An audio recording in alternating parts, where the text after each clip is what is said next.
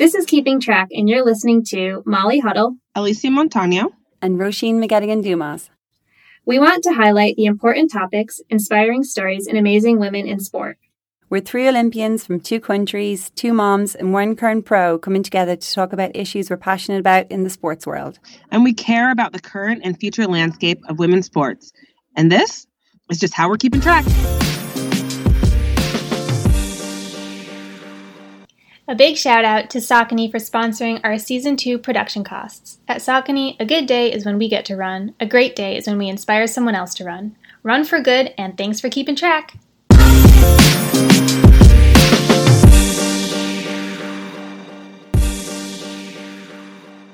Hey everyone, welcome back to Keeping Track. We talked to friend, Olympian, and marathoner Amy Hastings Cragg about her recent retirement from racing, the exciting next chapters in coaching, her highlights in her running career, how she has cultivated resilience throughout her career, and her thoughts on current topics like super shoes and social media. Plus, we ask her what her fastest ever time trial was and some of her highest mileage weeks in training, and you will be wowed by those numbers. Thanks for keeping track. Hey everyone, welcome back to Keeping Track.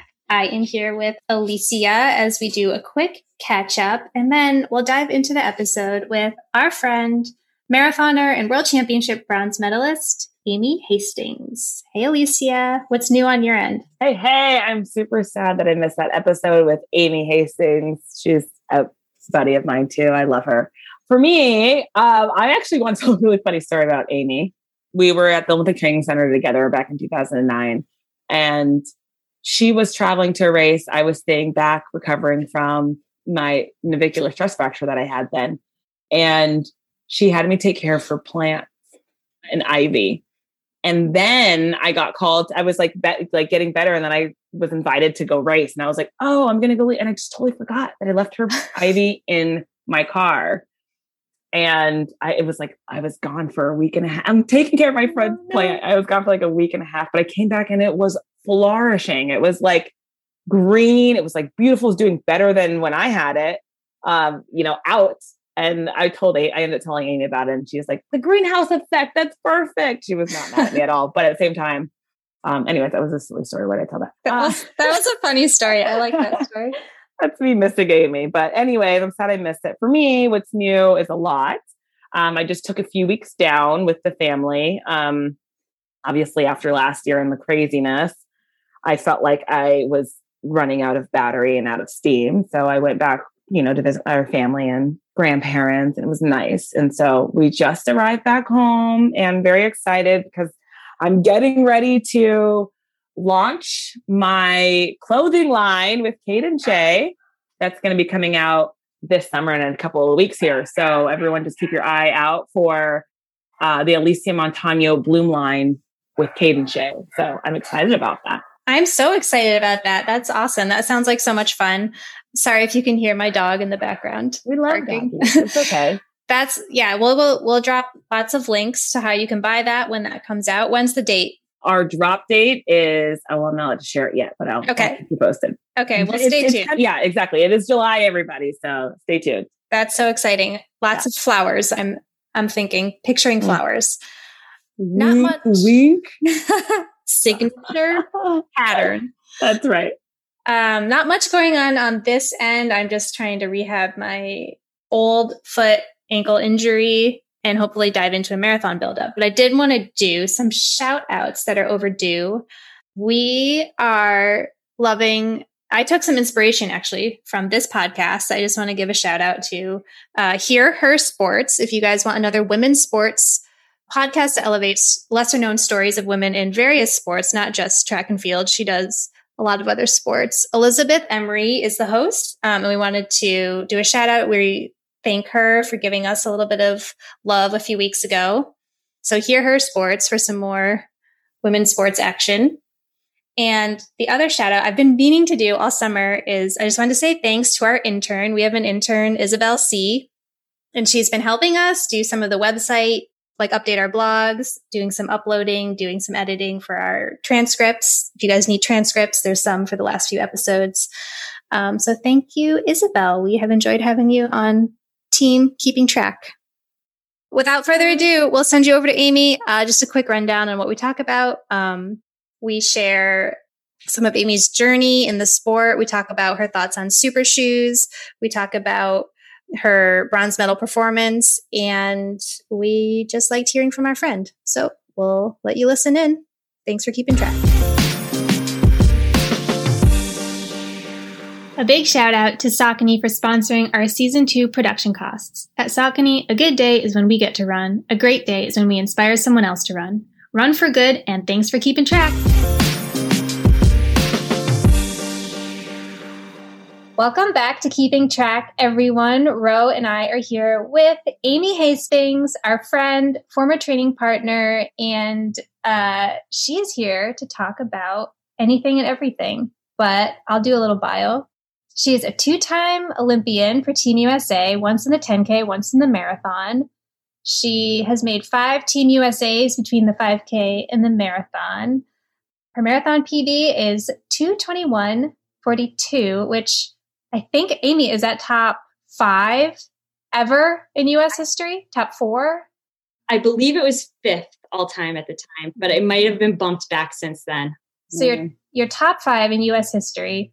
2017 world champs, marathon bronze medalist, mm-hmm. high school Kansas State track and cross country champion, and at ASU, 10 time All American. Yep. Uh, and NCAA champ at the indoor 5K in 2005.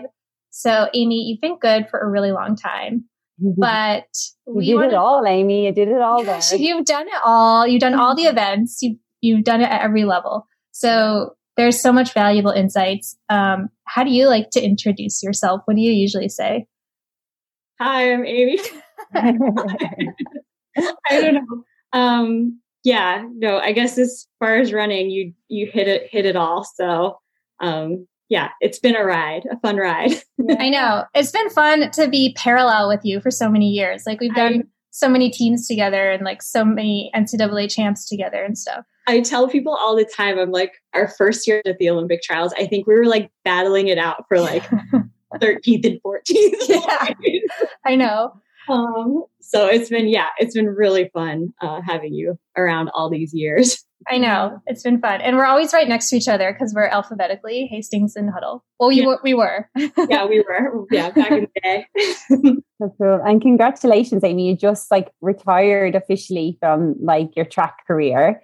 So now when you kind of like sum up your career like that, what does that feel like to just hear the list of like from high school to college, professional, and all that comes with that roller coaster, like you're saying? Yeah, I mean, I'm so proud of everything I've done. And like, I, whenever I think back to those things, I think back to like where I was at that time and just like everything I've been through. And um, it really has like looking back on it, the farther I get away from competing, I just look back on it and it's it's yeah it was such an incredible experience and i just feel lucky that, that i was able to have it can you tell us what you're doing now um, what you and Alistair are doing because i feel like that it's like really exciting and you're really well prepared for it at this point. I'm yeah, incredibly excited about. Um, so Alistair and I are starting a running group sponsored by Puma uh, here in North Carolina, and we have so far four athletes, um, and it's already just a great group of people. And we're looking to expand and um, yeah we want to be competitive on the national and international stage for the us and maybe some other countries as well uh, so yeah it's been it's been really fun and yeah we're just excited to see where we can take it amazing so maybe you've got straight from like being a professional athlete yourself to coaching now and how is what's like the biggest lesson you've learned? I know you just knew, but like what's the big difference between being the athlete versus now being the coach and the leader of the group? I, I will say it's actually more similar than what I thought it was going to be. You have more time during the day, which is a little bit nice. You're not like constantly like, oh my gosh, I need to, you know, rest all the time. You, you so that's that's definitely different and nice. But um, as far as being the coach, I would say so you get the same kind of nerves before the race but when the gun goes off i felt like as an athlete everything kind of quieted down and you're able to focus and then at the end you had this like big relief you don't quite get that as a coach um, the gun goes off and you still have that same nervous energy through the entire race. And then at the very mm. end it's still it's still kind of there no matter like feeling you don't get to like deregulate it. Like you don't get to like discharge it. You exactly. You don't yeah. get it out. Yeah, so, yeah yeah. i wasn't quite expecting that but um yeah it's still it's it's i i do very much enjoy the build up into races. Are you still do you still find yourself running every day and like training and stuff? Or do you are you just kind of like no i don't need to do that so I stopped running for quite a while. Um, and then I recently kind of started back up again. And I run uh, probably like, I had my, like my biggest day yesterday. I ran five miles. Yeah, yeah, yeah. um. I would say I run three to four miles most days. Welcome and, to the post, post career move. Like I'm, I'm all about it. So there's no judgment. I'm like, it's, you need a shakeout. It feels good. yeah. Um, it's been it's been a crazy transition like i uh it was hard for me at first when i started running one i was like oh you know if it's not seven miles mm. worth doing mm-hmm. and now i'm like ah if i want to go for two miles that's fine like you know just get out there for 15 minutes and power away that's great yeah. and um the other thing is um i was very like with my runs especially these last few years where it's like, okay, this run serves this purpose. And mm-hmm. I wouldn't divert from that at all. So um, now I'm definitely more willing to go and explore different trails and, you know, mm-hmm. stop and look at a bird and kind of just enjoy it. Smell the uh, roses. Yeah. yeah. So that's that's been fun. That's been a really I I do it 100% for enjoyment now. Yeah, yeah. That's great, isn't it?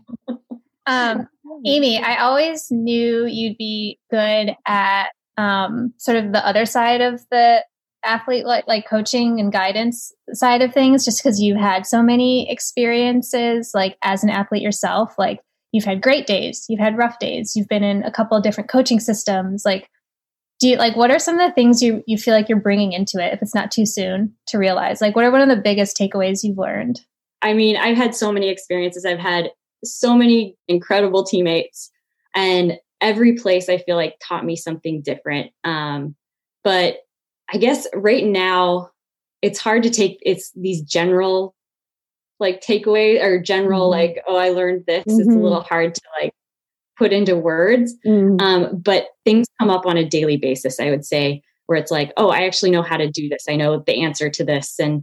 So either with something that I went through myself or that I was able to see my teammates go through, but I think I think the biggest takeaway from my career, the thing that I learned the most was I learned the most from the bad times.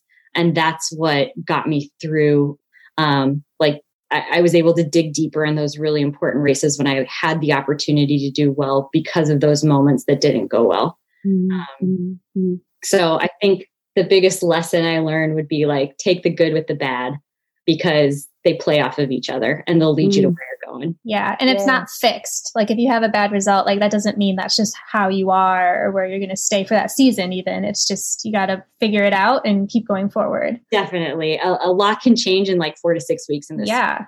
It's constantly shifting and changing. And um, yeah, it's just, it's cool because even with some of the athletes that we've had who have had little injuries and stuff, there's so many cool events in this sport that everyone can have their moment. Like mm-hmm. there's plenty of room for everyone. So mm-hmm. that's one of the reasons I love it. Totally. Today's podcast is brought to you by Whoop.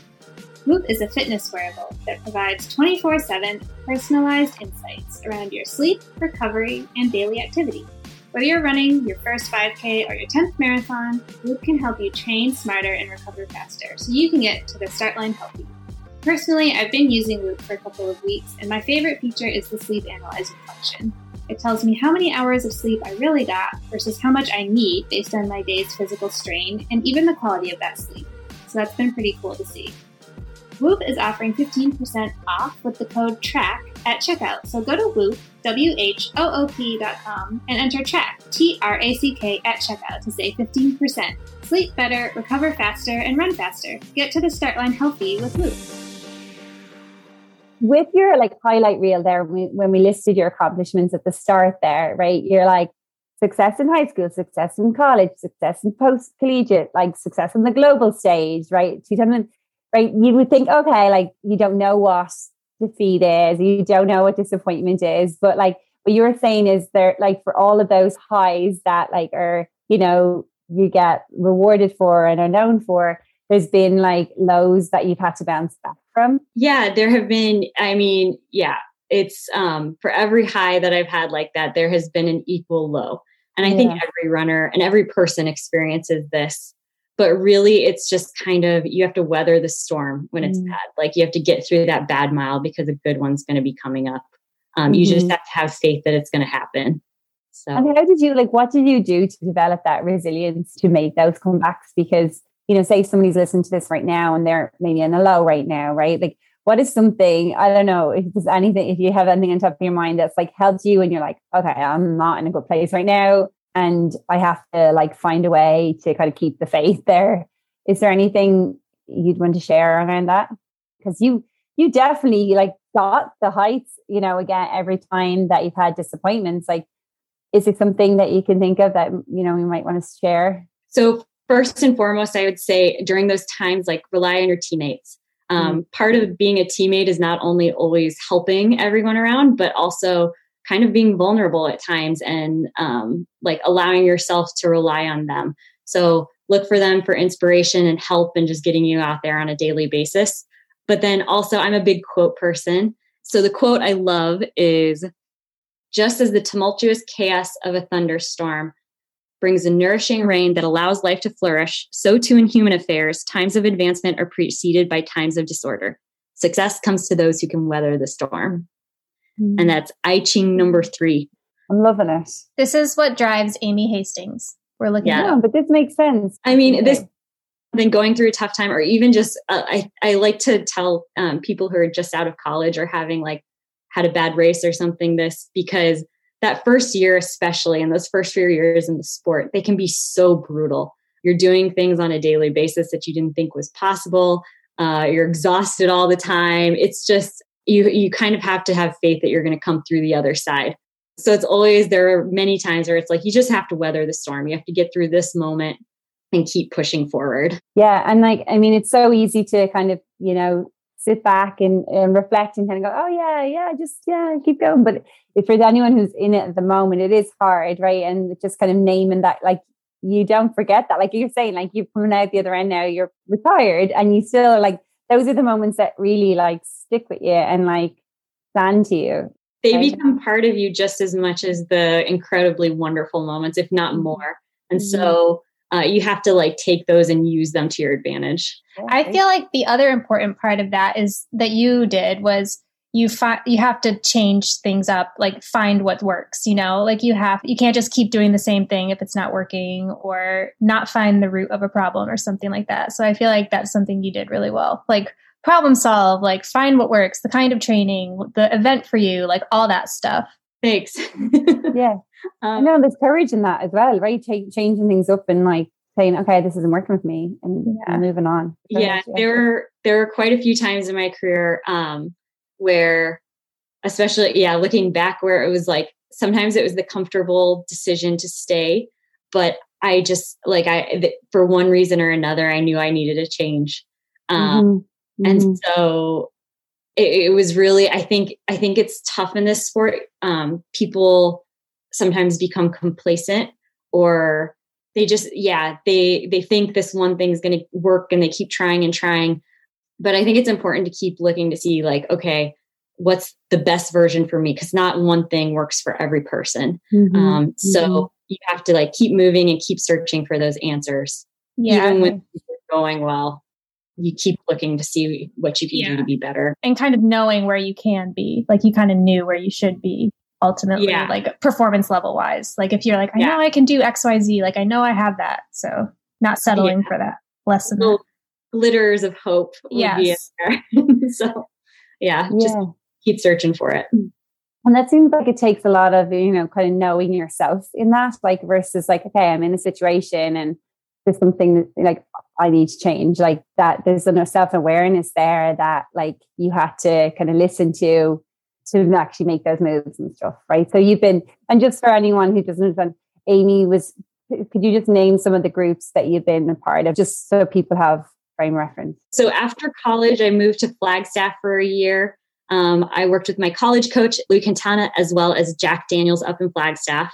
Then Mammoth Lakes, California for four years, where I was teammates with Deena Kastor and Meb Keflezighi and just a lot of great, like really incredible athletes and incredible people. Um, and then after that, I moved to Providence where I train with you guys um, Molly Huddle, Kim Smith, Roisin McGettigan, Ray Treacy.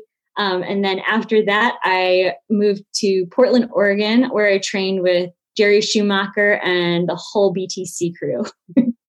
Which was your final stop before that was my final stop. Yep. yeah. So you've had a lot of experiences with like some well established groups and really great areas. Do you feel like you learn different things at different the different groups? Is that absolutely similarities? Yeah. I mean, so there were good things about all of the groups. Um, and we tried to take those good things as much as we could and build this. Like we had a, a pretty specific list of criteria of what we wanted to like one for just even just the location um, but we also what we want to accomplish and how we're going to go about doing that so it's yeah it, it was definitely taking all the good things from the group kind of changing some things up and um, hopefully yeah hopefully the group uh, will be a force on the the us stage and the world stage. Yeah. Yeah, yeah definitely. With that kind of a background from being around Jack Daniels to Deena and Meb to Jerry and Shalane and knowing Laser, Ray, Ray and, you, Kim, Kim Smith's advanced training systems. It'll there's such a wealth of info there. Um, does it feel good to like kind of now kind of do your own take on that and like put them all together and like produce this new group? It does. It's yeah, it's been I mean, it's something we wanted to do for a long time was have a group like this. Um, Alistair's been talking about it for years. And now that we're finally doing it and getting to like actually work with the athletes on a daily basis, it feels really good. And it, it it's it's another one of those things I go back and I look and it's like every injury I had, everything I went through that was tough, I went through it now and I, I like know the answer mm. in a lot of situations or that I've seen my teammates go through. So all those tough moments, it's like, okay, that was for a reason. Yeah. That was for this. Yeah, so, yeah. Um, it feels like it all came full circle. Yeah, yeah. That's it feels like yeah. Now you're on the other side and you're giving it back. Yeah, that feels that must feel good. Yeah, brilliant, brilliant. so, Amy, I know like one of the things, one of the traits of you as an athlete going way back to high school is you were you're always like a high mileage responder and pretty much a workhorse. Like the more work, the better you got. Yeah. Um, what would you say like your average mileage has been? Because I know even in high school you were upper 80s, like the last couple years. And like what like what period of time do you think you worked the hardest? So in high school, I actually I only got up to my max was 79. They like capped me there, like you're not allowed to run 80 miles a week. So I'd run 79. Um, that was pretty tough just because I feel like high school kids are so sleep deprived and I was no different. But I think I don't know. There are so many times I worked hard through my career. I feel like it doesn't ever really get easier, but it does get better, if that makes sense. Like you're always, if you reach the next level, then you work for that level. Um, so yeah, it was tough. It was tough throughout, um, but definitely got good returns and um, yeah, it opened a lot of doors for me. So it was worth it. yeah. What kind of load would you be doing like for your marathon, like your most recent marathon days? Because it's impressive. I don't know if you want to talk about it, but I think people would be like, what? yeah. So, okay. So, average probably since I went pro, I've definitely averaged over 100 miles a week since probably my second year being professional, almost every year. But more recently, my marathon mileage um, my last two marathons, so before the World Championships, I hit it was about three weeks in the 140s, a little over three weeks. And then the second time for Tokyo, I did six weeks in the 140s. Um, Whoa. That's like 20 miles a day. yeah, it was it was a lot. Um, but I don't know. Once I got into my groove and um, you actually get a lot of miles on those long run days and the workout days. So that helps but I kind of just did it. And all I was doing besides running was eating and sleeping. Mm-hmm. so mm-hmm. just on my schedule. Single minded. Yeah. And which marathon or which event was like the highlight? Like, was it at the end of those big cycles? Like, was it the, was it the World Championship medal? Was it Olympic? I'm curious which one stands out to you. Was it winning the trials in 2016? I think the world championship medal yeah. is the most special because that was something where I had, I just hadn't on that stage, I hadn't done much yet. Um, and that's what it, you know, that's what you always dream about. So that was a really, really special one to me. And that's the one when I look back on my career, I'll be the most proud of. Yeah, yeah. Can you, can you take us back to that day? Like, can you give us a little bit of a backstory or for the people that don't know maybe like what was it like what was your build up like was it smooth i know like your week before wasn't super smooth what was the race like you were it was a very like weird race yeah i actually i i would love to bring out my running log and kind of take you through it because it was like it was one of those races where if anything could go wrong it did go wrong beforehand um in fact just just the day before okay so the week before um I like I wore my mask on the airplane and I was washing my hands constantly. Pre-COVID, pre-COVID, pre-COVID. yeah. Um, so walking along, it was like a week before the race, and my husband and I are walking back to where we were staying, and we walked by a bus stop, and this guy just who it was blind, like I couldn't see him, he couldn't see me, and it was kind of dark out, and he just sneezed out, and it went like right into my face, and as soon as we did that, Alistair just looked at me because we could also just hear he was sick. And he was like, I just hope none got into your mouth. Mm-hmm. And about 24 later hours later, I came down with like just a really, really bad cold. And it was in my chest and in my head. Oh. So that was really rough. It was the day before I felt like I had completely cleared it from my system. So it was just like just in the nick of time. If it had been the marathon had been two days earlier, it would have been rough. But then the night before the race. So we decided that in order just to save time and be really comfortable, we rented a hotel room right where the marathon started, like right by the London Bridge. So I'm like in my room and to the Team USA. Just just for, to just for anyone who didn't realize that's separate to the Team USA. You'd be staying with Team USA, yeah. So you yeah. decide to get your own one. Okay, exactly. Yeah. Separate from Team USA. So anyway, um, I say like goodbye, and Alistair and Jerry leave after my race talk and everything. And I'm in my room and I'm like finally going to bed. And all of a sudden I hear like, ooh. And I realize that the air condition has died, which not a big deal. I'm like, okay, it'll be fine. I call the front desk. They come up, they try to fix it. They tell me they can't fix it. Um, like they'll be able to in the morning. And so I'm like, I'm like, okay, I'll just go to bed. And I can just feel the temperature in my room rising and like tried to open a window and there were people partying below. And so I'm like, okay, I need to go back to my hotel. Um, so it's like late at night and I'm in my pajamas and all my clothes are now at this hotel. And for the first time, like we were doing Uber over there, and for the first time, my phone just was not working. Like it wasn't, oh, it no. just like couldn't do it. so um, I ended up hailing down uh, one of the black taxi cabs and it was actually, it was really cool. So at this point, it's like 11 p.m. And the guy drives me back to my hotel. And he was actually, when he was younger, he was like the fourth best boxer in the UK and just missed out on making the Olympic team. But he gave me like the greatest pump up speech ever. Um, and so, so it was great. But then I get back to my hotel, and the craziest thing, I get into my room, it's nice, and the air conditioning is not working.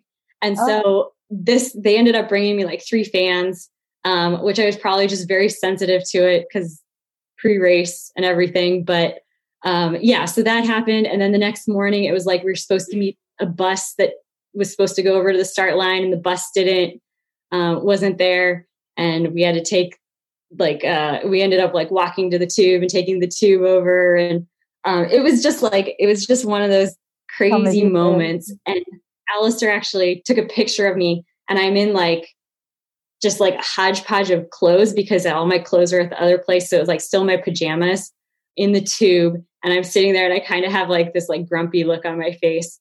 And he's like, he's like, it's all going to be good. You're going to look back at this and laugh because it's going to be a great day anyway. And so, mm-hmm. yeah, anything that could have gone wrong did go wrong before that race, but it was all, it was all good in the end. So yeah. it was a great day. Um, can you tell us a little bit about how that buildup went? Because I I had heard you were really fit. I know you had some like if you want to talk, I don't know if you want to talk about, you had some good time trials, it sounds like, but like, was it as smooth as I assume it was, or did you have hiccups in the build up? Because when you're, I've learned when you're fit, those little hiccups the week before the race, you can get away with because you're just fit. That's what matters. So before the World Championships, I would say up until about six weeks out, it was my smoothest buildup ever. I hadn't missed a day. It was the first time like I'd been getting through every single workout, which up until that point, I don't think I had had a buildup where I'd gotten through an entire like every single workout. Um, there's usually one or two where it's like either didn't finish or couldn't hit something. And then about three weeks out from that race, I actually had a plantar plate on my foot. So that was kind of a setback. But really, like, yeah, I, I would still say looking back, even with like the niggles and everything, um, it was probably my best best build up. Um, you were confident, like going in, that you were in the shape of your life. I was confident. I knew it was better than the trials, and I knew it was better than Rio. So, and then the foot, it was one of those things where every day I was just looking at it. I was like, okay, you've got like 740 miles to go. I had a countdown. It was like, you just have to last that long. Um, was it okay in the race? It, I remember the first few miles, it was a little bit sore, and then I don't remember it after that. So, yeah. and when you're in the race, like after that, all the drama of the like the night before, and like my cortisol is high listening to you. how did you, you know, find the race and unfold for you? Were you going for a medal? Was it a surprise? Like, what was it like as the race unfolded? So originally, when we with the way um, workouts and everything were going, uh, I guess so. The year before um, in Rio, it was one of those things. It was the best build of my life. I thought it was pretty good, and I thought I could be in contention for one of those top three spots. I knew it was a long shot, but I thought if I could just be up there, um, maybe I could get it. And then on the day, it just didn't happen. You were um, ninth. You were ninth in Rio, was it? I was ninth in Rio. Ninth, yeah, which is amazing. The American girls, you all, all ran really well that day, didn't you?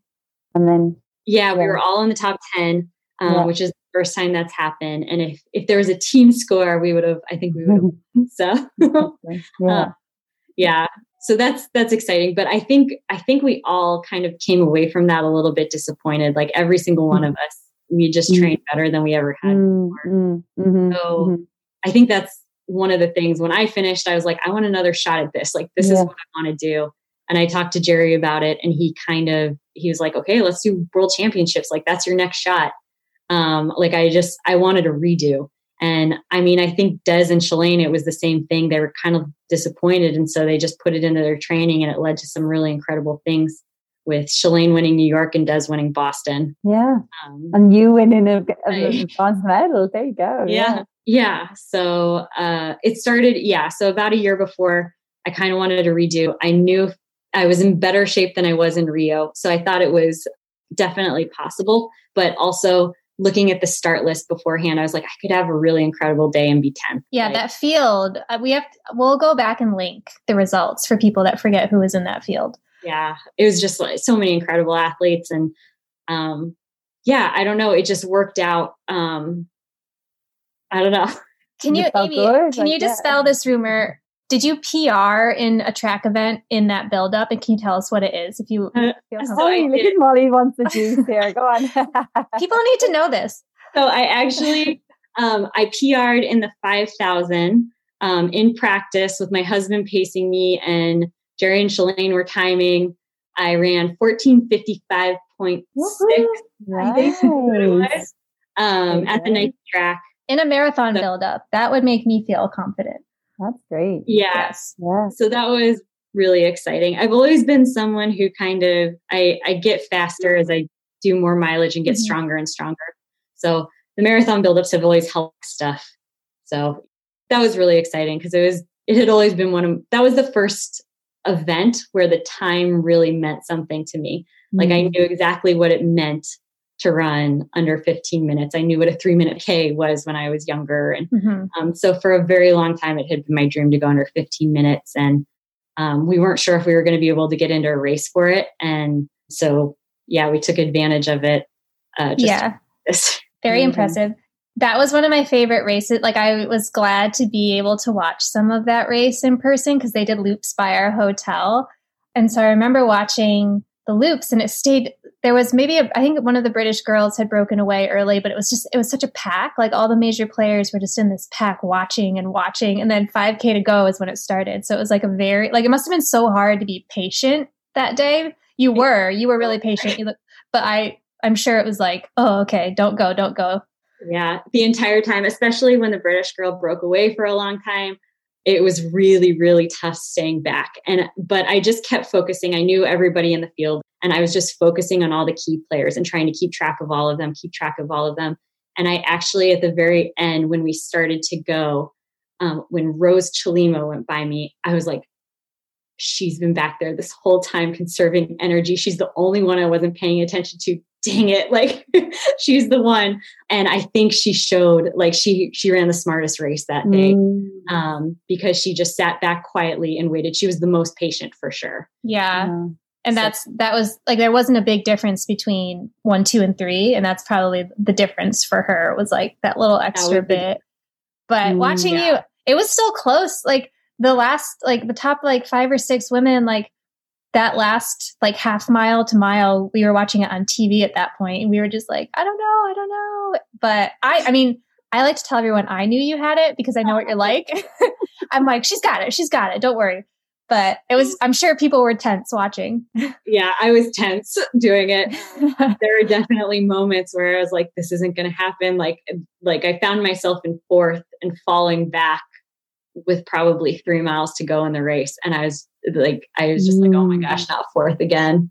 But and what, actually, in that moment, yeah, what did you do? And like, when you, how did you stay with it? And like, how did you not let it spiral at that moment and just? It was so I was actually very lucky. I think about it all the time. But um, so people on the course, they really helped me. Yeah. Um, like, amazing. like you wouldn't believe on that day. Yeah. But Jerry actually popped up at that, like kind of at that moment. I was in fourth, I was falling back. I was really far back from her.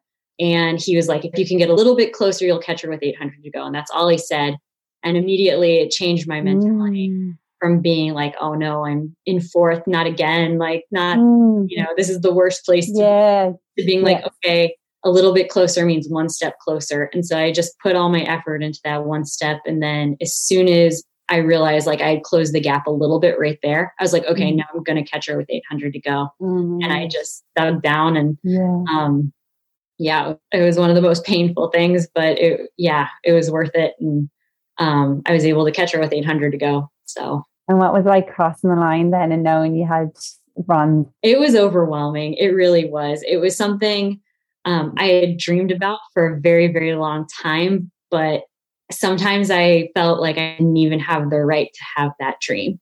Um, mm-hmm. Um, so I, I, it was just, yeah, there were times in my career where I thought maybe, you know, I should be done. And so when it finally really was, it was an overwhelming moment. Um, I like couldn't really believe it.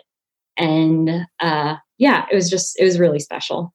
Oh, it's amazing. Keep believing, people. Keep believing. Yeah. Even to don't ever stop. yeah. Oh, that's amazing. What would you say was one of the hardest races that you did as far as like things not going to plan or not to like take you from the high to the low, but just to like, I don't know. I think sometimes those stories are eye opening too. So that would definitely be in 2012 in the marathon trials. I placed fourth, um, which top three goes and the, everyone else stays home. Um, and that was one of those. It was my second ever marathon, and I had just worked so hard, and I felt like I had just committed everything to that day. And it, it's really, um, I think you, you would know, but as an athlete, you kind of only like your world stops that day. You don't think past it, mm-hmm. and you don't think of a, a, of the option of like, oh, if I don't make the team, or um, so it's really tough when when things just don't work out. And so that was that was yeah that was a tough moment. But then you mm-hmm. came back to win 10k the trials you were able to pivot it. Pivot. yeah. It was one of those things i really had to separate um like the 10k wasn't on my radar when i finished that race but fairly quickly we decided okay this is this is something we want to do. And um it really was on a daily basis i kind of had to let go of that marathon dream and really focused on this new this new dream because my my dream was to make an Olympic team. Yeah. Um, I thought it would be the marathon, but I've always loved the track as well. It was really kind of compartmentalizing that that sadness and like, oh, I worked so hard for that and it didn't work out, and trying to get past it. But really, I think that is that moment at the marathon trials is kind of what gave me that last little bit in the race mm. to be able to dig and qualify. Exciting race. You won that race. Yep. You're fine. Yeah. You Yeah. weren't necessarily the favorite in the race. It was an exciting race. I was there. In a way, it was like you were able to like take that disappointment and like transmute it into like, you know, more drive even. With something Yeah. fire. There was fire in you on that like kick. I never seen you Exactly. That's exactly what it was. So um yeah so i don't know if i had gotten third in the trial the marathon trials maybe i wouldn't have you know had the drive and it wouldn't have been a good olympics and um, you never know so anyway it's it's a moment like it was so hard at the time and i feel for anyone in that position um, i don't think people who get fourth and fifth and sixth work any less hard or want it any less than the people who make it so it's always tough but I think you have to use those moments to your advantage. Yeah, Definitely. Really like a skill set in itself, right? Your ability to do that. And as an athlete, you know what I mean? Yeah. Really stood with you. It's like a, a power Um, there. Switching Yeah. topics, Amy, we wanted to know. Um, so your your group is sponsored by Puma, Yep. and we wanted to know: Does Puma have a super shoe coming out? Because we feel like it's kind of changed the sport. Um, and also, like, what are your thoughts on the flat? Uh, what it's done to the roads and the tracks? Your experiences? So Puma does have Oh, a hey, there it super is. called the Elite. It's their new racing flat. It's really incredible. It's my favorite one that I've run in so far. Uh, we have a marathoner on the team, Emmanuel Rudolph Levis, and he's done some like actual workouts. I haven't actually worked out in them, but he's done some some real stuff, and he absolutely loves them and has been doing very well. So I think they're comparative, if not better, than some of the other ones out there.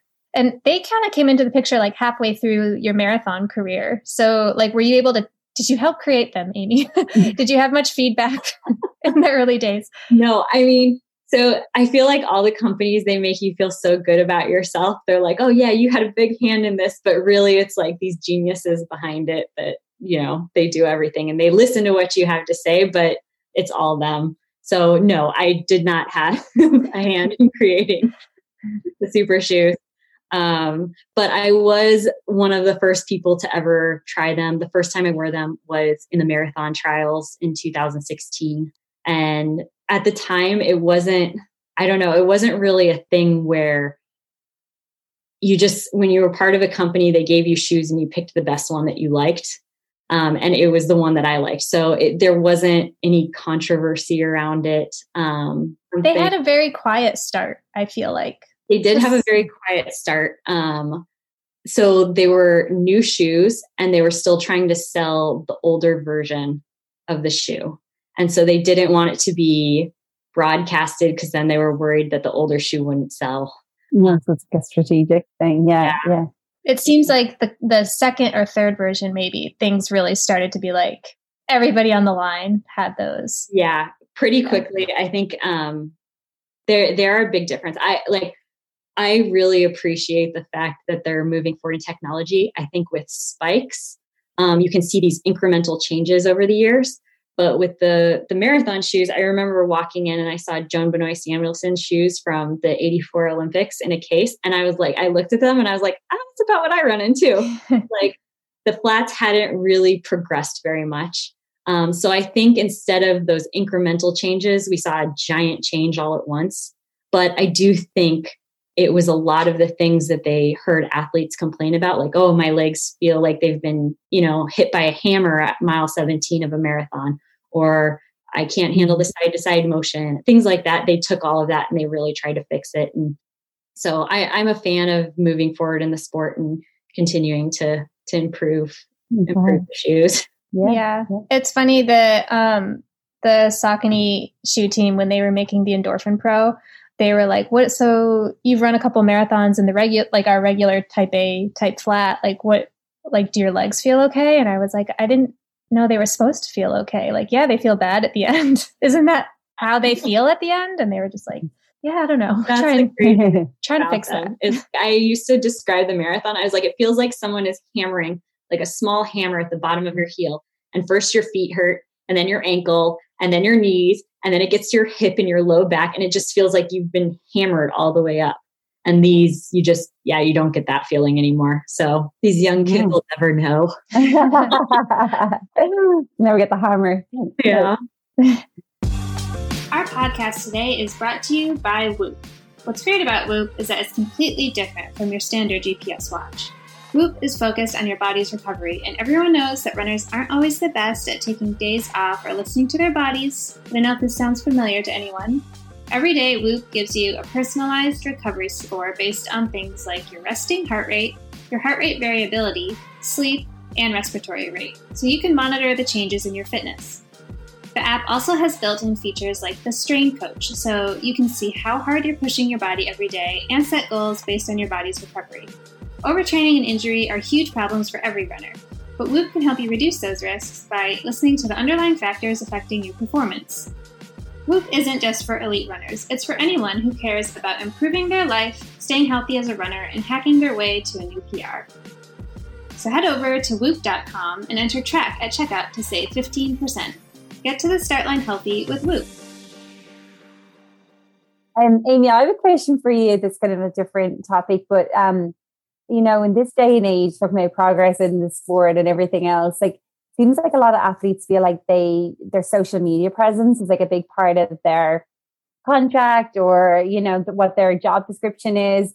But it's not something that you've ever really it seems to me like that it's something something you're more private than that like you're not necessarily on social media as much is that true or have I, I not been seeing your updates lately? I'm definitely not. It's something. Bro, you've been blocked. yeah. Yeah. Uh, no.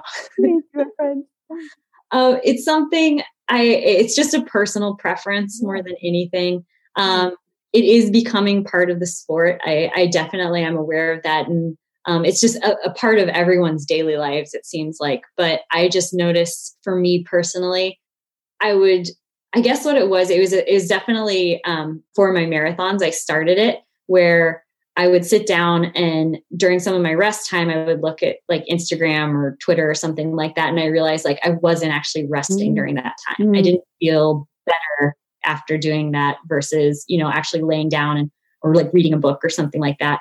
Um, and so I would cut myself off of it for a while before marathons, and I realized I just like I felt happier and like yeah, my relationships yeah. with the people who um, I actually interacted with on a daily basis were better when I wasn't like also seeing this. Like, I don't know. It was just yeah. different. So yeah, so it's just a personal preference. Um, I just it's wasn't really a purposeful thing at first, um, but it's kind of now it's something I definitely choose. No, I think that's great to hear. And like you know, for anyone who's not a big social media fan, like it's people are doing big things that necessarily aren't on social media as well. And they're just to, you know, like, yeah, there's a lot of people doing cool stuff on social media, but there's a lot of people who aren't on social media doing a lot of cool stuff. And like, yeah. you know, yeah.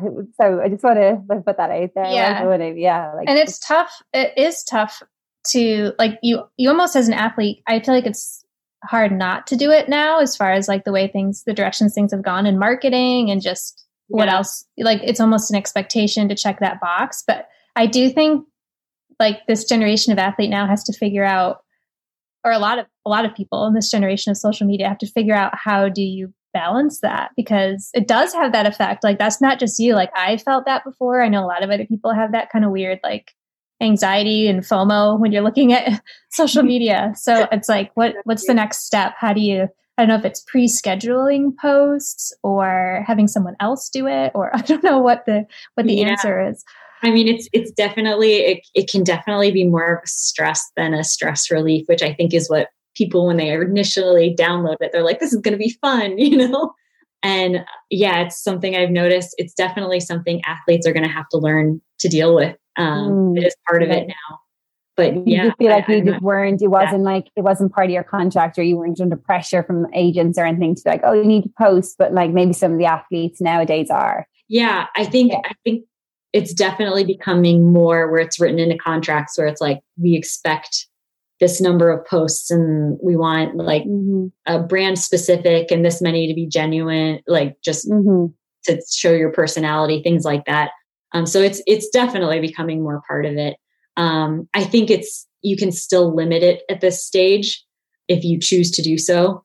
Uh, but I don't know if it's going to be that way in the future. Mm-hmm, mm-hmm. Yeah, Yeah, I from my experience, it hasn't been like, oh, this is what you have to do. This is what we expect. It's just kind of like, well, you figure out how to show your authentic self, and if it goes well or not, we might use that as sort of a something for you or yeah. against you later, but it's not or like against you. yeah, it's like not formally in there, and so you feel like maybe I don't need. It's yeah. very. It's we. I feel like we're still in the like frontier of social mm-hmm. media. Yes, mm-hmm. definitely yeah. the more ambiguous kind of phase mm-hmm. of it. Mm. Yeah, I agree. I think I think it's going to be more hard written rules going forward, possibly, but yeah, we'll just we'll have to wait and see. So in the last couple of minutes, Amy, I'm wondering, um, like in retirement from sport in general, like when did you decide, like, okay, I'm done? Like, and how was that process for you? So I, it was something. It was definitely time when I finally made the decision. Like looking back, I'm like, oh yeah, it was definitely like this was the moment. Like I, I feel like I got everything I wanted to. Um, I think every athlete has those reservations where they start going back and they're like, what if I had done this differently? What if I had done this differently? You know, there's always that like you see a race or something, ooh, maybe I can come back for that. But um, so I wanted to give myself time. So I, I had overtraining syndrome the last couple of years, and it took me a long time of just basically just resting. And so no running just to get healthy back to baseline. And I wanted to wait until I was completely healthy and to make the decision on whether or not to retire because I, mm-hmm. my, my fear was I would retire and then I like, oh, I'm going to go out there and do it again. But mm-hmm. um, for me, especially, it's been an easy transition, I think, because I still get to see athletes on a daily yeah. basis. I'm still around the sport and we just have a great group of people around us here. So it's, it was after I was healthy and um, started kind of running again, I realized, yep, it's definitely time. Yeah, yeah, yeah. You wanted to kind of make sure like you kind of honored it and got back. And I'd love to have you back on someday to talk about overtraining syndrome and just what you've learned in that process. I feel like it's something that is so difficult to understand and navigate. And I definitely think we should do a topic, uh, this talk. Absolutely. Yeah. I would yeah. be more than happy to do that. I think it's, yeah. it's something where when I went through it, I was like, ah, maybe I'm just getting old. But mm. looking back on other athletes now as well, I'm like, actually, I think I've seen this in other athletes. Mm-hmm and they just didn't realize it. Mm-hmm. Yeah. Um, yeah. So yeah. it's a tough one. It's a really tough one. Yeah. I'm more than happy to. yeah, let's do it. Okay. Well, I'll, I'll text you after. and just the last question we like to ask always is just here on this podcast, we like to talk about women's uh, sports journeys and maybe areas that aren't as talked about as often when you get interviewed, or maybe something people don't know as much about you, or just anything, any message that you want to leave off with. Because I know usually people will come to you with questions and kind of shape the story for you, but like, how would you shape it? So I guess something I, I would like to say, um, Deena Kastor kind of told me a version of this a long time ago, but it's it goes back to what we are saying. Is she said, "Look, there's always going to be good miles and there's always going to be bad miles. You have no idea in which order they're going to come." And that is something that has stuck with me and has proven to be true time and time again. So it really is. Um, in those bad miles, you just got to put your head down and keep moving forward because you never know if a good mile is ahead. I feel like marathoners need that advice. That's such a marathoner lesson. I know. Even within, yeah, within the one race, you're kind of both or more. So, um, yeah. So it was it was a very good piece of advice, and I I definitely held that held that close to my heart for a long time. I love it. Well, anyone who wants to follow the group, I don't know if you guys have like a website or anything like that, but um, where's the next race? We can at least is the so trials next? The trials, yeah, they're coming up. So um, we have Taylor Werner in the five thousand and Fiona O'Keeffe in the ten thousand, and yeah, it's gonna be it's gonna be very exciting. Awesome! I look forward to seeing you there and a lot of other races. I'm so glad you're still going to be in the events as a coach, and we'll have to catch up not recording it next time. Thanks for coming on, Amy. It's so great to see you. It was great seeing you too, Ro. Well done. You're in a great position. So well done. Keep it up the great work. Thanks. Keep track, keep track. Keep track,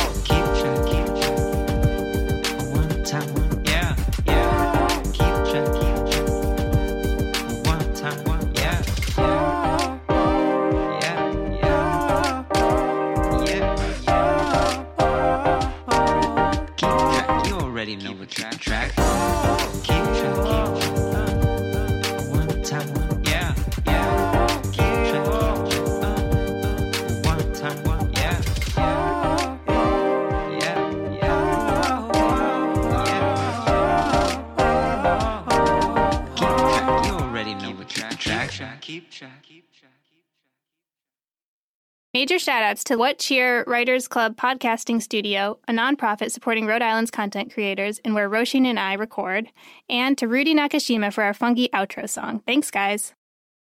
Have you ever wanted to know how to win a Formula One Grand Prix? I mean, really know. Know about the driver tactics from the cockpit, the strategy calls from the pit wall, and even the mind games in the paddock. There's a lot more that goes into winning a Grand Prix than just 90 minutes of racing. So every week on the F1 Strategy Report, we're taking a deep dive into the decisions that shape every result. Hey there, my name is Michael Lamonato, and every week I'm joined by an expert guest from the paddock to talk through the big calls that won the race and the missteps that resulted in bitter defeat. Before every race, we'll look back at the previous year's result and consult the current form guide, and we'll be in your feed after every Grand Prix dissecting the outcome and what it means for the championship. So for your regular hit of Formula One analysis, subscribe to the F1 Strategy Report wherever you get your favourite podcasts. The Strategy Report is a Beer Mogul podcast on the Evergreen Podcasts Network. My name's Michael Lamonato, and I'll catch you after the checkered flag.